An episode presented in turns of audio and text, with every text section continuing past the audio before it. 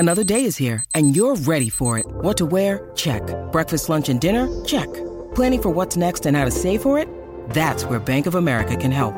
For your financial to-dos, Bank of America has experts ready to help get you closer to your goals. Get started at one of our local financial centers or 24/7 in our mobile banking app. Find a location near you at bankofamerica.com/talktous. What would you like the power to do? Mobile banking requires downloading the app and is only available for select devices. Message and data rates may apply. Bank of America N.A., member FDIC.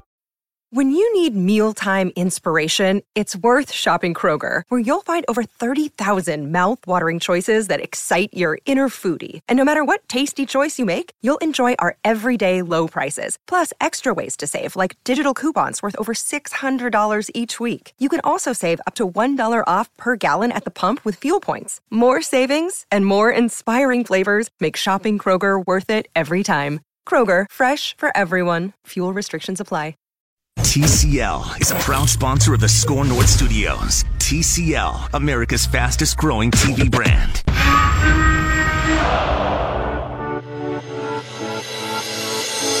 It's Purple Daily.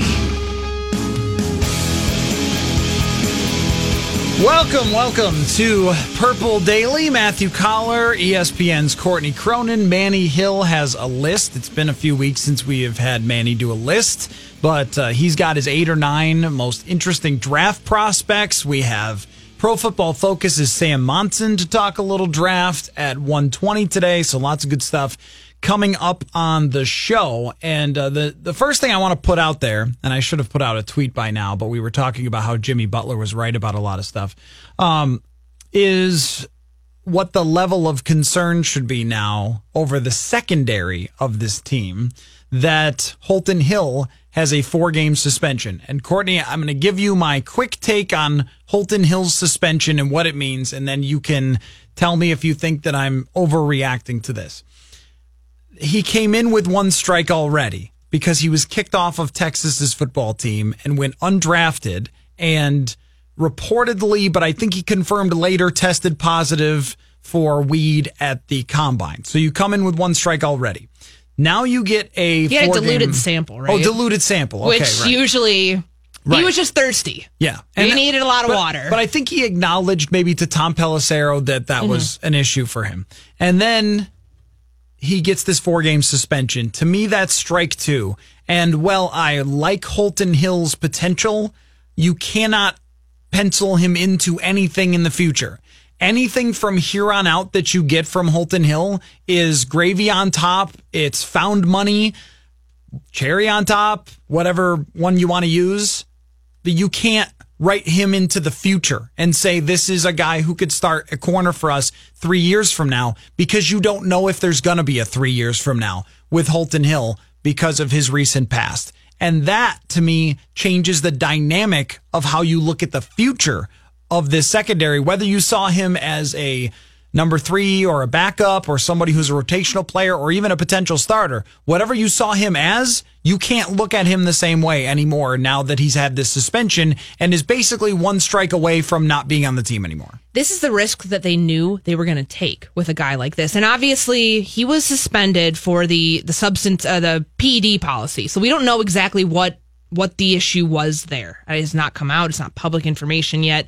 So we don't know if it's another strike with marijuana or if it is a performance-enhancing drug, if it's something, using to have an advantage on the field. Some guys would say that it is weed. I don't know. But, the fact of the matter is here, they already took a flyer on a guy like Holton Hill a year ago when they brought him in here. He was a top undrafted college free agent. Yep.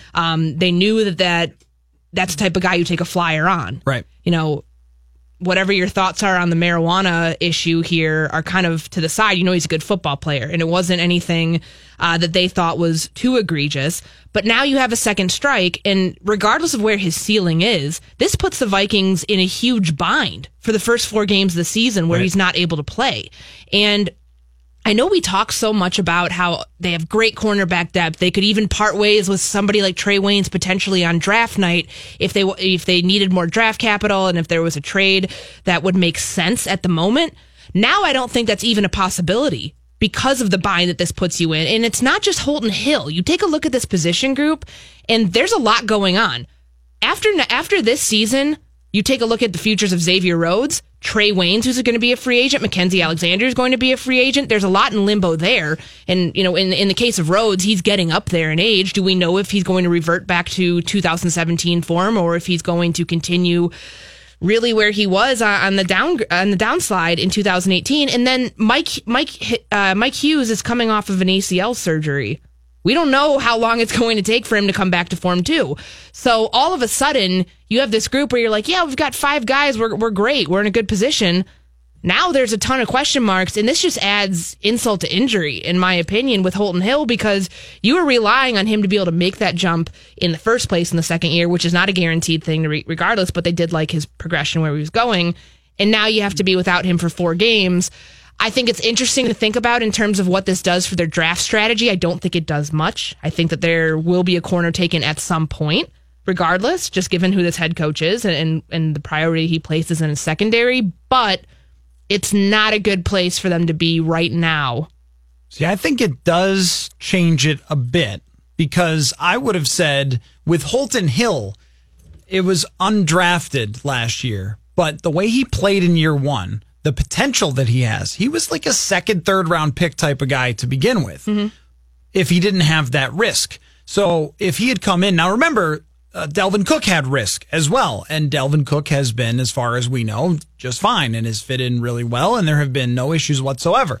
So then you look at Dalvin Cook like, wow, you got a first round prospect and maybe the best running back in that draft or top 3 running backs in that draft for a second round pick as opposed to a first. So just because of those character issues. And that's the deal that you make there, the risk versus the reward. And with Holton Hill, it would have felt like drafting a corner in the second round. I mean, the guy is 6'2". He's got great length. He's quick. He's physical and played really well. I looked it up on Pro Football Focus. He allowed a 67 quarterback rating into his coverage in the limited time that he played and was able to step in for Xavier Rhodes or Trae Waynes whenever he was asked. So you would have felt like going forward, we'll see how Rhodes' late prime works. Then here you have Mike Hughes, probably an outside corner, and you have Holton Hill, outside corner. Maybe you get Mackenzie Alexander to re-sign, and you're in really good shape going forward. But with Holton Hill now getting the suspension, and you know that you can't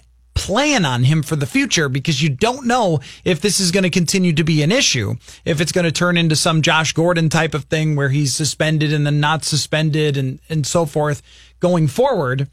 You now have to make sure you come away with a cornerback, where you and I have been draft simming for a while, and we've sometimes looked at them in the third round and sometimes not. Now, every time I draft sim going forward, in the first 3 rounds, I'm looking at corners. Not in the first, but second and third. I think you need somebody else coming. And as far as the beginning of the season goes, well, nobody better get hurt in camp, because we don't know what Mike Hughes' timeline is. Remember, we were told all last offseason, oh, Pat Elflein will be back anytime soon. Yeah, four months later. Right. And then, so even Latavius Murray, where they said, oh, he'll be ready for camp in 2017, and he wasn't. And then it took 4 or 5 weeks for him to get back to full speed. And when he did, he was great, but it took a while. With Mike Hughes, it might be that same issue. For when he got hurt, it might take him a while to get back up to full speed. And even when he's at full speed, it might take him a while to, to play to where he was showing that potential last year. I mean, there's these guys backpedal. They move side to side. That's tough for a corner coming off of an ACL injury, I think, at any level, in any part of your career. So, I mean, to me, there's so many question marks with this group. And yes, they do have the numbers, but can you really, given each guy, I'm looking at kind of the depth chart of the 90-man right now. I mean, behind Holton Hill, who if you're going to put him basically as like the 5th corner there, you've got Jalen Myrick and Craig James. My guy, Craig James. I'm going to start calling him right now, my guy, Craig James. Okay, is that okay? That's fine with me. But do you know if he can play?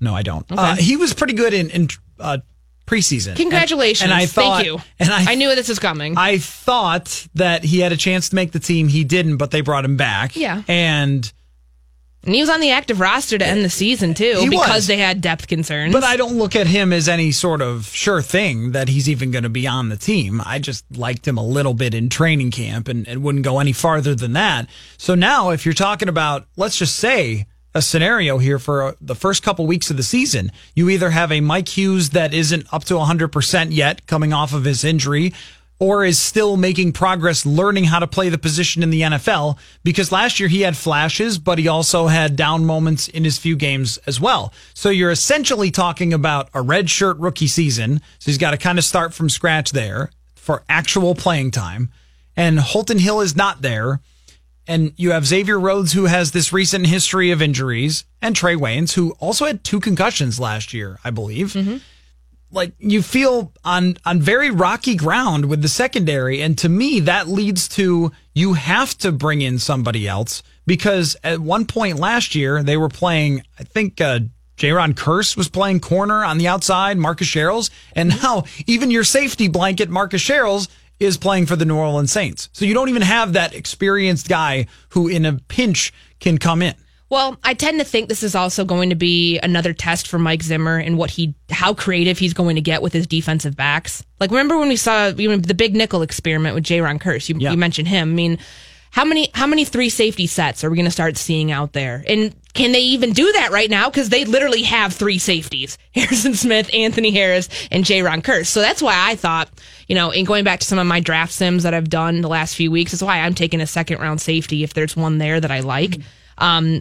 But I still don't think as the Holton Hill issue is on the table right now, that doesn't fix anything. I mean, the secondary is one of the strongest groups on this team, and now there's a lot of holes that you can easily pick through. So I'm doing a draft sim as we speak. Oh, that's why you weren't paying attention to me. I figured there was something going on. I was listening. I can do both at once.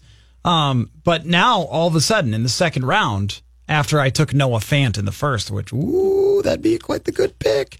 But now in the second round, here's Justin Layne from Michigan State.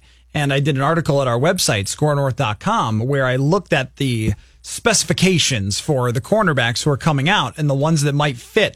Justin Layne from Michigan State is one of those guys that is big and long and fast. He's one of the elite athletes in the draft and has a lot of similar tendencies to Xavier Rhodes and Trae Waynes.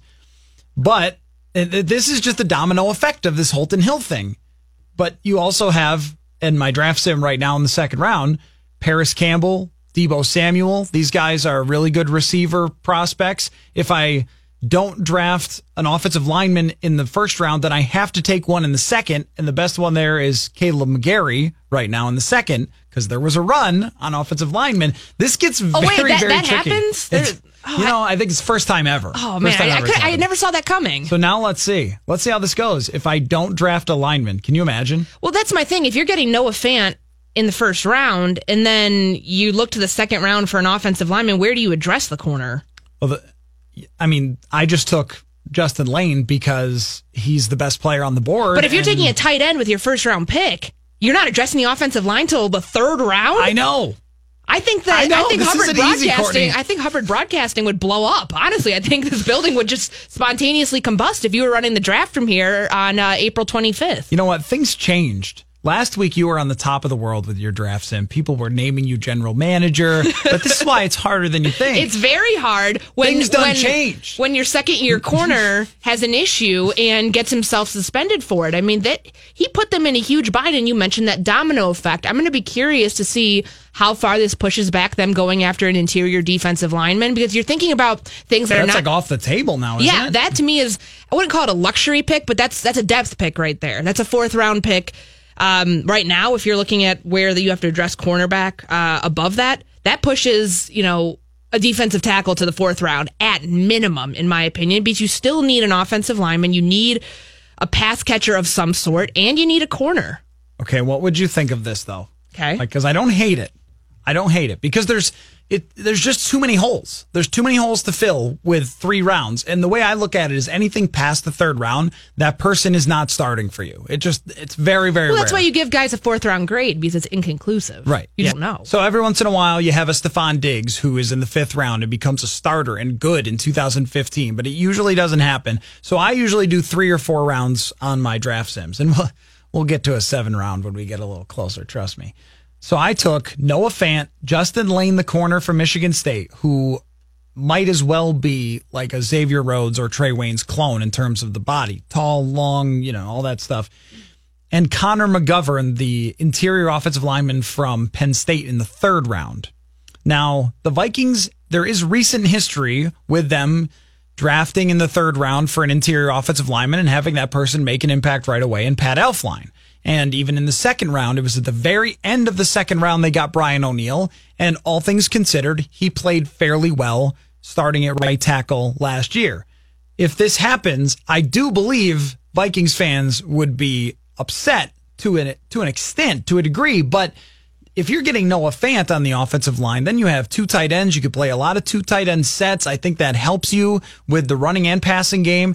And I now see cornerback as, if you're not just drafting for this year, which we always have to remember that, like you're drafting really for the next 4 years, I think cornerback now becomes really important. It can't be the first round pick, but it has to be second or third. And if you're getting a guy of that caliber, I think you'd have to be okay with it, even though people would freak the hell out. Yeah, and I mean, rightfully so, because I just don't think you can hedge as much as they've done in previous years that you're going to be able to land a Pat Elflein in the third round or land a Brian O'Neill in the second round when you have such a glaring need on the offensive line. Yes, they signed Josh Klein. Yes, they signed Dakota Dozier. Like, they've got bodies right now, and they need to add more bodies, but they need more of a sure thing than camp bodies, in my opinion. And I'm doing a draft sim right now. I actually need to pick my third-round pick, but it's... So wait, you were also doing a draft sim while talking on the air? You inspired me, but like I'm struggling now because I'm looking at this, and I decided to go... Oh, the GM is struggling? Yeah, it's a hard day. It's a hard job. This is not a job that just anybody can do. This all of a sudden got to be like, okay, you get your offensive lineman, you get to that second round, you're like, I don't know anything. Is there a tight end still around? Sure. Is there a safety? You wanted safety. I'll give you a safety. But now, because of this suspension, it's well, yeah. I mean, I just had so much more tricky. I just had to take JoJuan Williams from Vanderbilt in the third round. That's how I address my cornerback need. And that, to me, is that a sure thing? I don't know. So you got a safety? No, I got a cornerback. So, I mean, that... Did you, though? Did you? Maybe. What, are you saying you think he's more of a safety than he is a cornerback? He's exactly Jayron Kearse. He's 6'4", 210 pounds, and has really long arms, and is strong, but runs a 4.6 40. Could play a nickel. So they've got two big nickels. This is what we'll do. This will be their creativity. Like, all big nickels, actually. The whole defense is big nickels. They're all 6'4" and 210 pounds. That'll be the new nickname for the defense, too. The big nickel. The big nickel. The big nickel, and then in parentheses with an S. Well, I just think that this really is going to test what Mike Zimmer does and how creative he gets just with like these hybrid positions, especially with his safeties and just asking the responsibility. I mean, Harrison Smith already has a ton on his plate. He can play every position back there. But once they do add safety depth, because to me that's inevitable. They've got two other guys on the roster right now. What does Anthony Harris' position? What does his position become? Do we see Jayron Kearse honestly taking on more of a nickel role? Because they seem to like that more than just on goal line packages, which is what it started out as. I think he could play a little bit in that spot. So I just think that they don't have bodies back there either to really mess around with. You want a little conspiracy theory on cornerbacks and Vikings? I would love one. So as we were talking just now, unprompted entirely, I take a peek at the mentions on Twitter. Mm-hmm. Minnesota Vikings main account with 1.3 million followers sends out at Matthew Coller identifies cornerbacks the Vikings could target in the draft that have similar athletic traits to their current group. The Vikings main account signing on to the cornerback idea with a picture of Trayvon Mullen, who is a 6'1" corner out of Clemson. Sounds like that's some precarious timing we're dealing with here. It also could have been a scheduled tweet, I like going with your conspiracy theory here because I just, the Holton Hill news has thrown off a lot of what they're doing. I'm not saying they're drafting a cornerback at 18. That's not happening. No, I don't think so either. It is going to alter their draft strategy in some form or fashion, because truly, if there is another undrafted college free agent like a Holton Hill, and after kind of what you're dealing with this year, are you going to hedge your bets on a guy like that? I don't think so. Now, you snarked me on, I want to talk about this next, because you snarked me a little bit on Twitter, and I'm sticking with one of my life edicts, okay? My true core beliefs in my lifetime. You snarked it, but I'm staying with it despite Holton Hill's suspension. Plus, we've got a backup quarterback to talk about. We've got ourselves a backup quarterback camp battle, which, oh man, those are always July now? Those always pan out really well. just to forewarn you. Hey,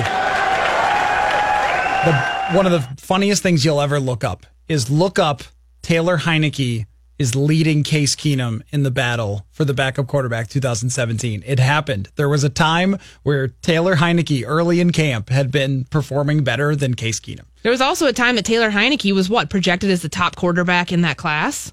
Was he really? Wasn't that what? Or do you mean Mitch Leidner? Mitch Leidner, yeah. Sorry. I get my Vikings camp body quarterbacks confused. I'm sorry. Oh, man. We need to, before we get to the preseason, we need to go through things that actually happened in the preseason. Like last year. Do you remember that stuff happened in preseason games? I bet you don't. But next, we'll talk about the Vikings' new backup quarterback and my life edict that I am not backing off, even if Courtney makes fun of me. We'll talk about that next. You're listening to Purple Daily here on Score North. Because the Vikings are on your mind all the time, not just during the season. Purple Daily on Score North. ScoreNorth.com.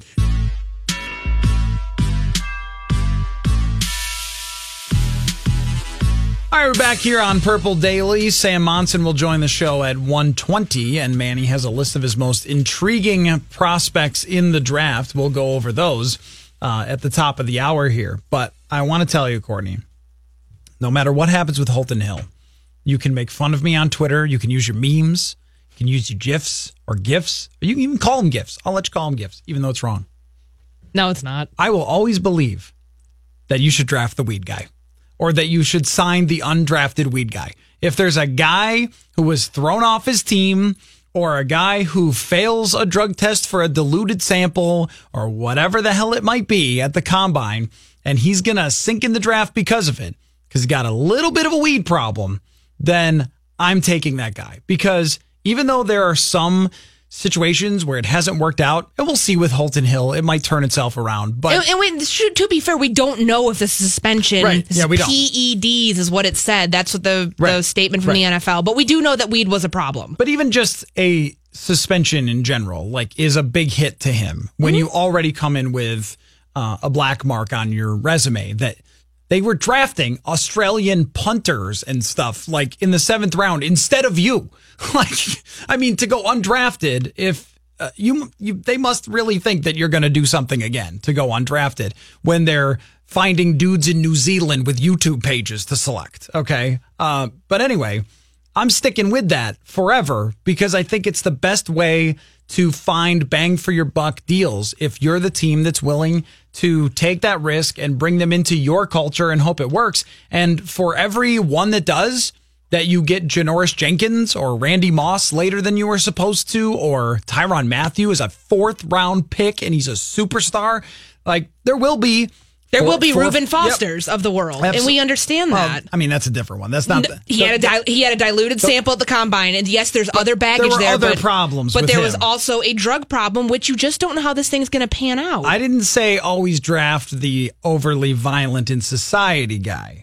What he fell for in the outgoing 49ers trading back into the 1st round to get him was that diluted sample at the combine. Didn't he also get in a fight with someone at the combine? He was aggressive to one of the nurses, I believe was the story that came out of Indianapolis, but it was for a diluted sample. He didn't want to talk about the diluted sample. At least Holton Hill did. You have to give him credit for what you were saying at the top of the hour. He was very honest and transparent that he wanted to get help. He talked to NFL Network about it. I remember probably around rookie minicamp last year.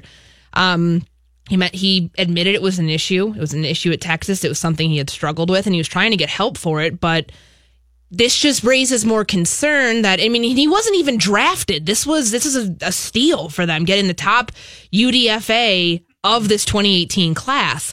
But I still think that there's a lot of risk there. I'm not saying you don't take those guys, but you do realize that with the risk could potentially throw off your entire draft strategy, which is not something that I think you want to hedge your bets on. And this is the key part of the point about how Holton Hill's suspension impacts the draft, because a couple people on Twitter come in with, they've got their starters still in place right now for 2019. That's true. But you don't draft in the second, third, and fourth round for 2019. If you do, you're going to be in trouble a lot of times if you're asking those guys to be starters right away. You're usually drafting for the future. And now if a guy has 2 strikes on his record already, he can't be put into the rock-solid future plan. Like guys we know are rock-solid parts of the future plan. Mike Hughes, for sure. Anthony Barr. Danielle Hunter. Can I tell you something real quick? Yeah. This might blow your mind. Got your coffee set down or water, whatever you have there. Danielle Hunter is younger than Stephen Weatherly. He's 23. It's a baby. 24. But did you know that? Yeah, I did. I ran into that yesterday, and I was like, are you kidding me? Yeah. He's younger than Stephen Weatherly. And imagine when he's going to sign his next contract, he's going to still be in the prime of his career. It's pretty crazy. Nuts to think about. But when you go through, who are my core players for 2020, for 2021? This is how you have to do it past the first round. First round, you can be like, we need a guard. Let's draft one and play him at guard. Beyond that, you don't know. A lot of times they have to develop or they don't become anything at all. And if you were putting Holton Hill as part of that, we have these young guys we're going forward with. Now, that's got a huge question mark over it, and that's where it changes it in my mind. I just think that if you, and we've talked about this before, like remember last offseason when everything looked fine and dandy. They were, re-signing Eric Kendricks. They were giving Danielle Hunter his big extension and Stephon Diggs the same thing. And this is before we saw the first season with Kirk Cousins, but we're looking at, wow, this team is set through 2020, 2021 with most of these guys. And then last season played out, and then this offseason played out, and you just start plucking pieces off of that succession plan of how this thing's going to pan out the next few years. I think it's kind of scary when you take a look, you peel back the layers there to realize, okay, they have no depth on the offensive side of the ball. On the defensive side of the ball, they're in trouble too, especially with this cornerback group. So I think that with a guy like Holton Hill, it's hard. And anybody who's had kind of these off-field concerns that whether it was weed or whether it was something else, it keeps popping up now and he's facing a suspension. I don't think you can account for him for the long-term plan at all. And that really does alter maybe not your first-round pick, but that alters probably what you're going to do second through fourth round. And that's not a good place to put your franchise in. And it's the front office who took a risk on this guy and wanted to take a flyer on somebody who had an issue like this before. Are you as apt to do it again? Oh, yeah, for sure. I mean, every year. Yeah, okay. Every single year, I will take the guy that has some sort of problem that is dropping in the draft for some reason. And 1 out of 5 will probably work out, but that one might be a superstar player. So that's what you think the Dolphins got with Laramie Tunsil? No, I'm saying that 1 out of 5. So you could probably name a bunch of guys that didn't work out for a lot of different reasons, and I would say you're right, but I agree with the person who tweeted me and said, Holton Hill is already a huge success. How many undrafted free agents at all were quality fill-in players in the NFL in general who are rookies? I agree. No. Very few. You got him for nothing except for money, which they had money. So, it's a big success. How many undrafted free agents did they bring in last year? 20? A bunch of receivers who couldn't play? And they found this guy, the weed guy, who gives you important play. Now, they didn't make the playoffs, but on the 4th best defense in the league, he held down the cornerback position. He had to go against Drew Brees, Tom Brady as a rookie. That's impressive. Right, there's the potential that you bring somebody in to play that situation, and the wheels go off, and you get killed, and that guy just is awful. But because Holton Hill was more talented, you got someone for almost nothing, no draft capital at all, who gave you quality play in one season. That's worth it, because 99.9% of the undrafted free agents give you nothing at all. And I do think that this is regardless of whether you're in win now, I still think this is a year-to-year league. And you have to view it through that microscope, it also at the same time looking towards the future. So yep. I understand why you'd take a flyer on a guy like Holton Hill if you think, he was projected, anywhere from the 3rd to the 5th round. There were some people who were even saying early on, because he is a second round pick. Yeah, second round pick, because he's a unique size and speed and strength and all that. The issue I keep running into now is if we agree that a corner has to go probably round 2 or 3, 4 at the farthest, but then you're not really sure. If it's 2 or 3, if you get to the first round, this is the issue that I ran into. and Noah Fant is there, or TJ Hawkinson somehow is there, I don't think he will be. Somebody who's really sexy. I mean, Ed Oliver, let's just say. Sure. Someone always drops. Derwin James dropped last year, and I couldn't believe it. Someone's always there. And there's so many defensive linemen in this group that you bound to think not five are going to get taken in the top 10. I mean, then you get to a situation where you're like, I don't know. Like, this guy is really, really good, and he's the best player on our board, but we need the lineman, but maybe there won't be a run-on lineman this time because everyone got them last year. Like, you gotta say that in the Tony Romo voice too, Kyle. You're gonna be, I don't know, this guy might be pretty good. Yeah, I mean, it's it is gonna be a really tricky situation for them if they don't draft that lineman in the first round, because maybe Dillard goes higher than you think, or maybe Jonah Williams or Cody Ford goes higher than you think, and then all of a sudden you're like, well, that lineman isn't that great. And it's just the predicament that they've sort of gotten themselves into with a lack of depth here now on both sides of the ball. Is it's hard to fill all the spots that you need to fill. They might as well just take the best players they can. But if they don't take a lineman that first round, people are going to freak out. Yeah, and I think rightfully so. I think that still has to be, that cannot alter what you do with the first round pick at all. Got to take that lineman. You got to take a lineman, but I didn't in my drafts. Well, just now. I've taken tight ends in my draft sims in the first round, and I do think that that's also a huge need, despite what Mike Zimmer said that he doesn't believe that Kirk really needs more weapons. I don't understand that, but it's tricky. It's a really tricky situation that they're in right now, and I just think that it's the worst timing for this to happen. It's not like you're going to go get a corner off the street in the whatever wave we are of free agency. That's probably not going to happen. So I think if you don't add somebody by a post somebody for camp after post June 1st in terms of what that does to your salary cap, I don't know that you're going to necessarily get one before April 27th. And that to me, I'm saying April 27th because that's the third day of the draft. So I would caution people to think that it's going to happen really high up, but it could.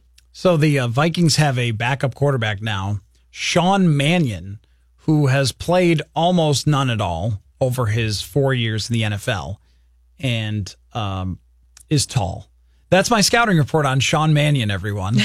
I mean, what do we know about Sean Mannion? Someone who has interviewed him before said that he's a good interview. So I'm excited about that. You love backup quarterbacks, and you love good interviews that come from backup quarterbacks because they do know the game really well, and they're great at explaining it. It's an extreme journeyman quarterback bias on my part, but they often do become like assistant coaches and assistant quarterback coaches for the starter a lot of times. So you have to get somebody that's really smart and experienced. And Sean Mannion has been with the Rams. That means probably zone system, lots of play action and rollout. So he'll be familiar with what Kirk Cousins is going to do with this offense. So you have to weigh the how smart is this guy? How much can he help Kirk Cousins? How much can he help with the scout team? All those sorts of things that they bring. But then, like, if Kirk Cousins goes down, can the guy play? And that's where my biggest question would be. He has almost no experience actually playing in games, and when he does, it's not very good. So is he in a competition with Kyle Sloter? Will they roll with these three quarterbacks? I'm not sure. I would guess that they probably roll with three quarterbacks, and Kyle Sloter will have a chance to beat out Sean Mannion in the preseason. But I think that even signing Sean Mannion kind of shows you that they view Sloter as a developmental type guy. How much longer is he going to be a developmental prospect, though? He's going into his third season. It's kind of like, when are you going to cut bait? I think, honestly, from everything I've heard, Rick Spielman really likes this guy, and he's been, he's been stubborn to a degree on guys that he wants to hold on to. He wants to be right about certain prospects. Kyle Sloter being one of them. They brought him in before, they brought him in to be on the practice squad. They were able to get him from Denver, and then they elevated him to the active roster once Sam Bradford went down. It was a good contingency plan. I tend to think that Kyle Sloter, the reason they've kept him around so long is because of that, but also he probably has as good of a chance, truly, as Sean Mannion to win this backup job. We don't... Just because the guy's had one start and nine other appearances, and all we know of Kyle Sloter is that he was decent. I'm not going to put great. I'll say decent to good in the preseason. I'll agree with that. Who was he playing against? It's the third and fourth preseason games. It doesn't Doesn't take that for what it's worth.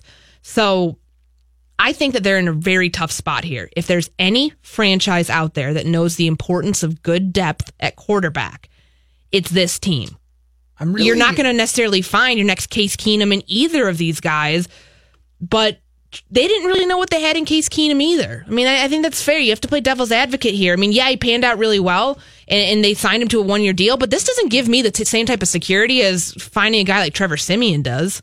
No, not at all. No, it doesn't. And Siemian was their first choice to bring back, and he decided to go to New York, which I still put under the category of things that make me go, that's interesting. He decided to take basically the same money to go somewhere else where he didn't live before and work with someone else in his quarterback room. Anyway, as far as getting somebody who you could count on to be that 500 quarterback, if your guy goes down for 6 games, they don't have it.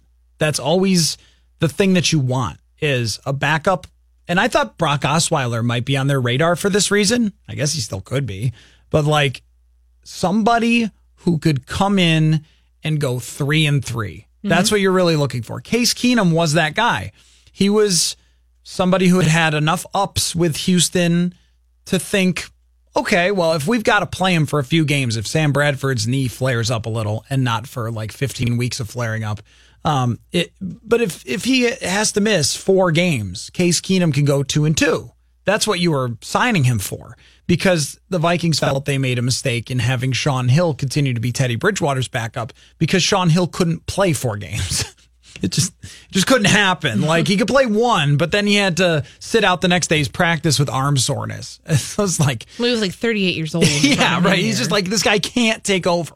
So they knew that Case Keenum could. They never expected that he'd go 11-3 as a starter, or. Yeah, I mean, the Chicago game, he won too. So basically like 12-3. They never would have expected that. But with Sean Mannion, you have no idea. You have no expectations for any of this group. And I think the only thing that gives you any sense of solace is the fact that Kirk has started 64 straight games. Yeah. That durability factor is important. But if the offensive line is anywhere in the form of it was last year and he gets hit as many times as he does, can you really count on that? I don't think so. And so that, to me, is a little scary because you just don't know. It's a gigantic question mark. And yeah, backup quarterback battles are always fun to cover in camp. This one's actually going to be very important. Yeah, it will be. Despite the fact that Trevor Siemian never got into a game last year, and we never had to see what that situation would have panned out to be had Kirk gotten hurt, you just don't know. And I just don't think that's something, given their experience with what happened with Teddy Bridgewater and what happened with Sam Bradford, you just don't want to risk that. And right now, it seems like they kind of are risking that. I think so, too. If you want to get in a phone call on the cornerback or backup quarterback situation, 651-646-8255 is the phone number. We'll take a break. We'll come back. The XFL is still going to be a go, which I'm a little surprised by. I mean, the way that the AAF just went to F so quickly. Thank you for laughing at that. I wondered if the XFL would be like, we're going to back off a little bit. No, they're full steam ahead. So we're going to talk about that. And also, I want to ask your opinion on Johnny Manziel with a slight tweak to his name. And then Manny's going to give us his most interesting prospects. We're going to talk to Sam Monson. A lot still coming up on the show. You are listening to Purple Daily here on Score North. Drink the Purple Punch. It burns your insides and it makes your eyes water. Purple Daily on Score North. ScoreNorth.com. Compete against Score North personalities and win great prizes courtesy of Craigan's on Gull Lake, Parway Golf, and Chill Boys with Majors Fantasy Golf. Sign up right now at ScoreNorth.com. Keyword golf. Player played in the CFL and then had a little bit of time in the Alliance of American Football, but now that league has disbanded, and Johnny joins us now. Good morning, Johnny. How are you? Good morning, my friend. How are you? I got a little update for you, but I actually go by John these days, so you know, I'm just kind of turning over the page and moving forward a little bit.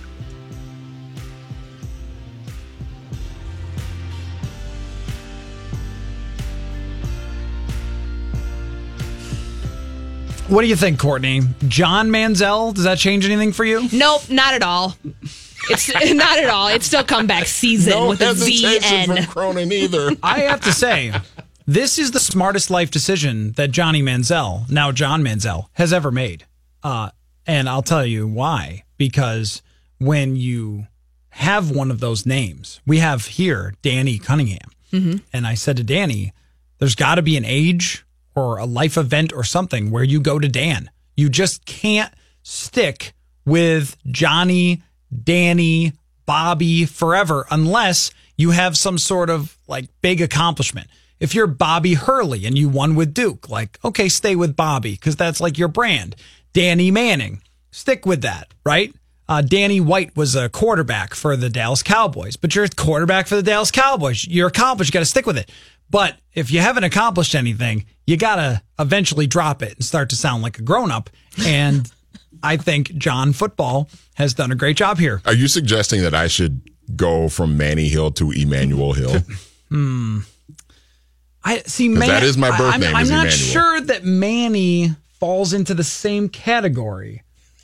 Because it's you're not like tacking on. Yeah, because on your birth certificate it says Emmanuel, right? Correct. Yeah.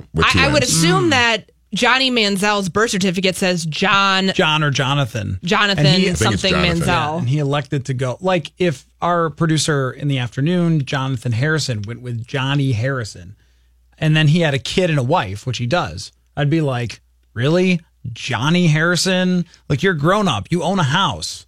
Stop it. I don't know if Manny falls into that. This is a good debate, though, because yours is a total like Richard Rich type of situation almost, like people who go by Dick who were Richard. Like you're completely changing your entire name here, and I don't know what to do with you. Robert and Bob, because it would be like if your name was Man and then you went Manny, and it'd be like who the hell named their kid Man? Where did Jim and where did the association of Jim and James come from? Boy, Jimmy and James. No damn clue. Always wondered that. Well, James is the let's say the foundational name, right? And Jimmy comes off of James. But why? It's a great question. Like I understand why Johnny comes from John. It's like Captain Kirk. It's like Spock would always call him Jim, but his name was actually James Tiberius Kirk. Oh yeah. Okay, I'm glad you know that, Manny. Yeah. I don't watch Star Trek. I feel like I'm just not surprised that Manny knows that. Yeah. I know everything. You a big Star Trek guy? A little bit. Okay. So that's what he's doing. He's naming himself now John Manziel, kind of like how Michael Vick went to Mike Vick, and I believe Pac-Man Jones went to Adam Jones. Yeah. Well, that's because he was arrested, and that's what he was known for, is Pac-Man Jones, the guy who gets arrested for having a gun at strip clubs. Yeah. And so then he went to Adam Jones. I don't know if he changed that much. I think he still got arrested maybe 2 months ago. Hey, did you ever see this is a little bit getting off the whatever topic was supposed to be here. But someone tried to fight Pac-Man Jones in an airport. Oh, yeah. I remember Did you see the clip of that? Yeah, yeah. I know, I didn't. It was on TMZ. Yeah, he was like walking through an airport, and some guy who worked at the airport picked a fight with him and started throwing punches. And Pac-Man Jones just knocked him the hell out, just like boom, right down. And I thought, of all the people to pick a fight with in the NFL, Pac-Man Jones would be at the top of the list to not pick a fight with them. Like, that guy has fought some people. He's got experience. Yeah, I would not doubt that. That's my Pac-Man Jones fighting take. Can we go back to... He always says, I'm not messing with that guy. He's on the list. The list of people you don't want to fight? Yeah, pretty much. That's fair. That's what. Can I go back to the Manziel thing for really quick, though? If you want Just to. Because it's, This is so far off the rails, it doesn't matter. Well... he keeps trying to reinvent himself. And it just at one point when he's a brand name, he's Johnny Football, it's what he was known for one season at Texas A&M before winning the Heisman as a freshman. When do we give up on this experiment? Oh, I gave up a long time ago. Well, here's the thing, because before he started with the Montreal, I believe he started with the Alouettes last year. Yep. In the CFL, it was selling all of the comeback season, the number 2. Basically, it was his Texas A&M jersey in sweatshirt and T-shirt form. That fizzled out very quickly. Then he joins, then there's a talk about him joining the AAF, which obviously now is not going to happen. And that was his plan, that he was going to leave the CFL and get involved here. And now watch. His name will eventually come up in the XFL conversation too. When can we close the book on this? Because I just don't think the comeback season's ever going to pan out. And this just seems like a money ploy. Maybe I'm being skeptical about it, but he's making a ton of money still off an image that is going to be a decade old, not far from now. And that to me, just I just struggle with that. I wrote him off the minute that Cleveland moved on from him because of Jamarcus Russell. Like, Jamarcus Russell tried for a comeback. I think Jamarcus Russell was even much more humble about it and much less sleazy. He was working out and he was working with quarterback gurus and all this stuff. He had cleaned up, no more purple drank, all those sorts of things. But he got his shot at the top and he failed and will never get one ever again. And even like Ryan Leaf, I think Dallas may have given Ryan Leaf a shot after San Diego, but it was short-lived. They may have played him in a game or two, but it was short-lived. And then he never showed up on anybody's radar ever again. If you are one of those top-pick guys, you become such a distraction, unless you are Robert Griffin, who just got hurt, and that was the reason it was a big problem for him. But if you're an off-field distraction and you don't commit yourself to the team, and you also bring the circus with you to town, like, you are the last guy that anyone wants to be your quarterback, unless you're really, really good. And how long has it been? How many years real time? Like, how old were you? What were you doing the last time Johnny Manziel was good at football? Where were you living? I saw one of his games. I was living in Mississippi, and Texas A&M came to play at Ole Miss. I got to see him play in one game as a college athlete. So the last time... That was 2013. Johnny Manziel was really legitimately great at football. It was six years ago now? It would have been, 2014, I guess. True. So we were both living in different places. I mean, but why do we keep bringing him up? It's really just him, because he goes online and he markets himself and he's got the name and everything else that people have talked about for a long time. But even when he got his shot in the NFL, he wasn't good when he got on the field. So why does anyone want to bother with this nonsense if you weren't even good? If it's going to go along with this, and then the CFL. Is a respectable league. It's got a lot of former NFL players or people who had a cup of coffee, former NFL coaches. Everybody knows everybody in this game. The dude got kicked out of the Canadian Football League. If he had gone up there... Well, he had contract. It was a contractual thing. It wasn't like he did anything off the field. Either way, it was shady. They told him to go away. It was shady as hell what he did. Right. They told him to go the hell away. The CFL. If he had gone up there... And he was terrible when he did play. Yes. That first game, he threw four interceptions in that first game? If he had gone up there and pulled a Doug Flutie and just lit the league up and set every record there is to set, then people would have said, okay, maybe when you're 30, we'll give you a chance to come back. But to basically have the CFL tell you to go away, he goes to the AAF and tweets something stupid the first day.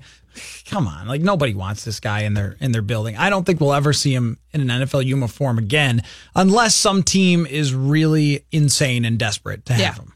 I just don't think we're going to see. I mean, I think we're going to continue to see him market himself, and sports news outlets continue to placate off of that. Yep. And it's just enough's enough at some point. You got to move on from this. Why are you giving him the same? Why are you not giving other guys the same privileges you're giving this brand name? Just because he's a headline maker. I don't... And not saying that he did anything wrong. I know that he's cleaned up his life. He's trying to get back into football. But at some point, the redemption story is over. And I think it's been dead in the water for quite some time. And also, we're talking about now, potential. He's drafted on potential. Yeah. Everyone knew that he wasn't, the guy who studies the playbook a ton and...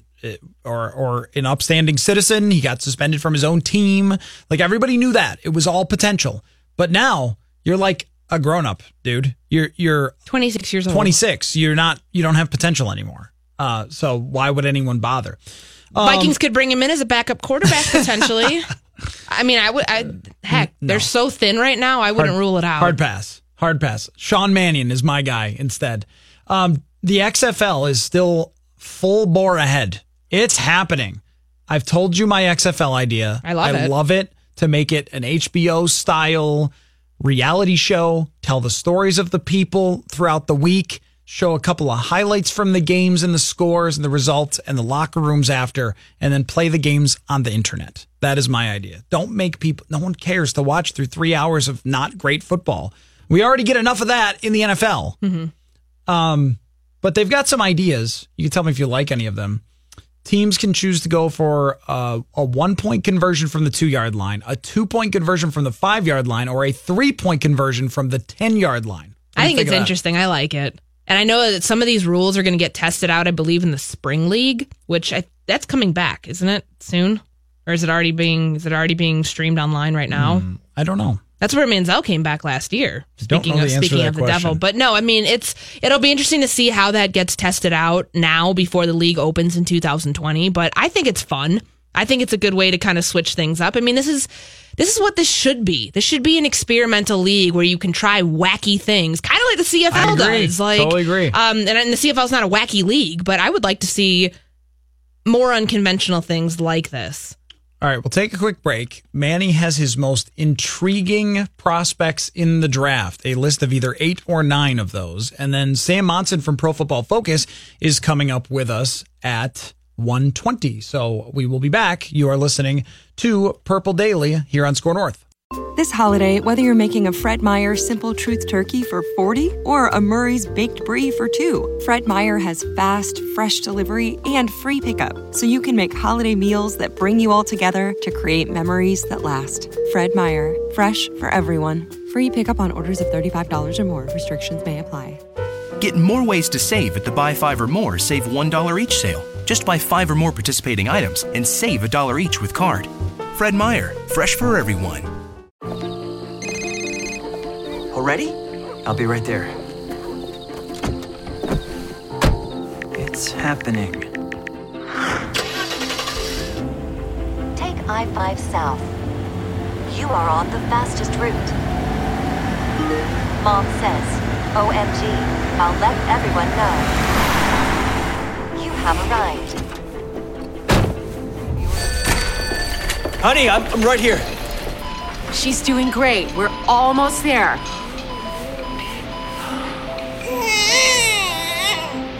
She's perfect. Hey, baby girl. The whole world can't wait to meet you. Live larger with more coverage. Share your news, big and small, on AT&T, the network that now covers more than 99% of Oregonians. Visit your AT&T store to learn more. Coverage isn't available everywhere based on third-party data.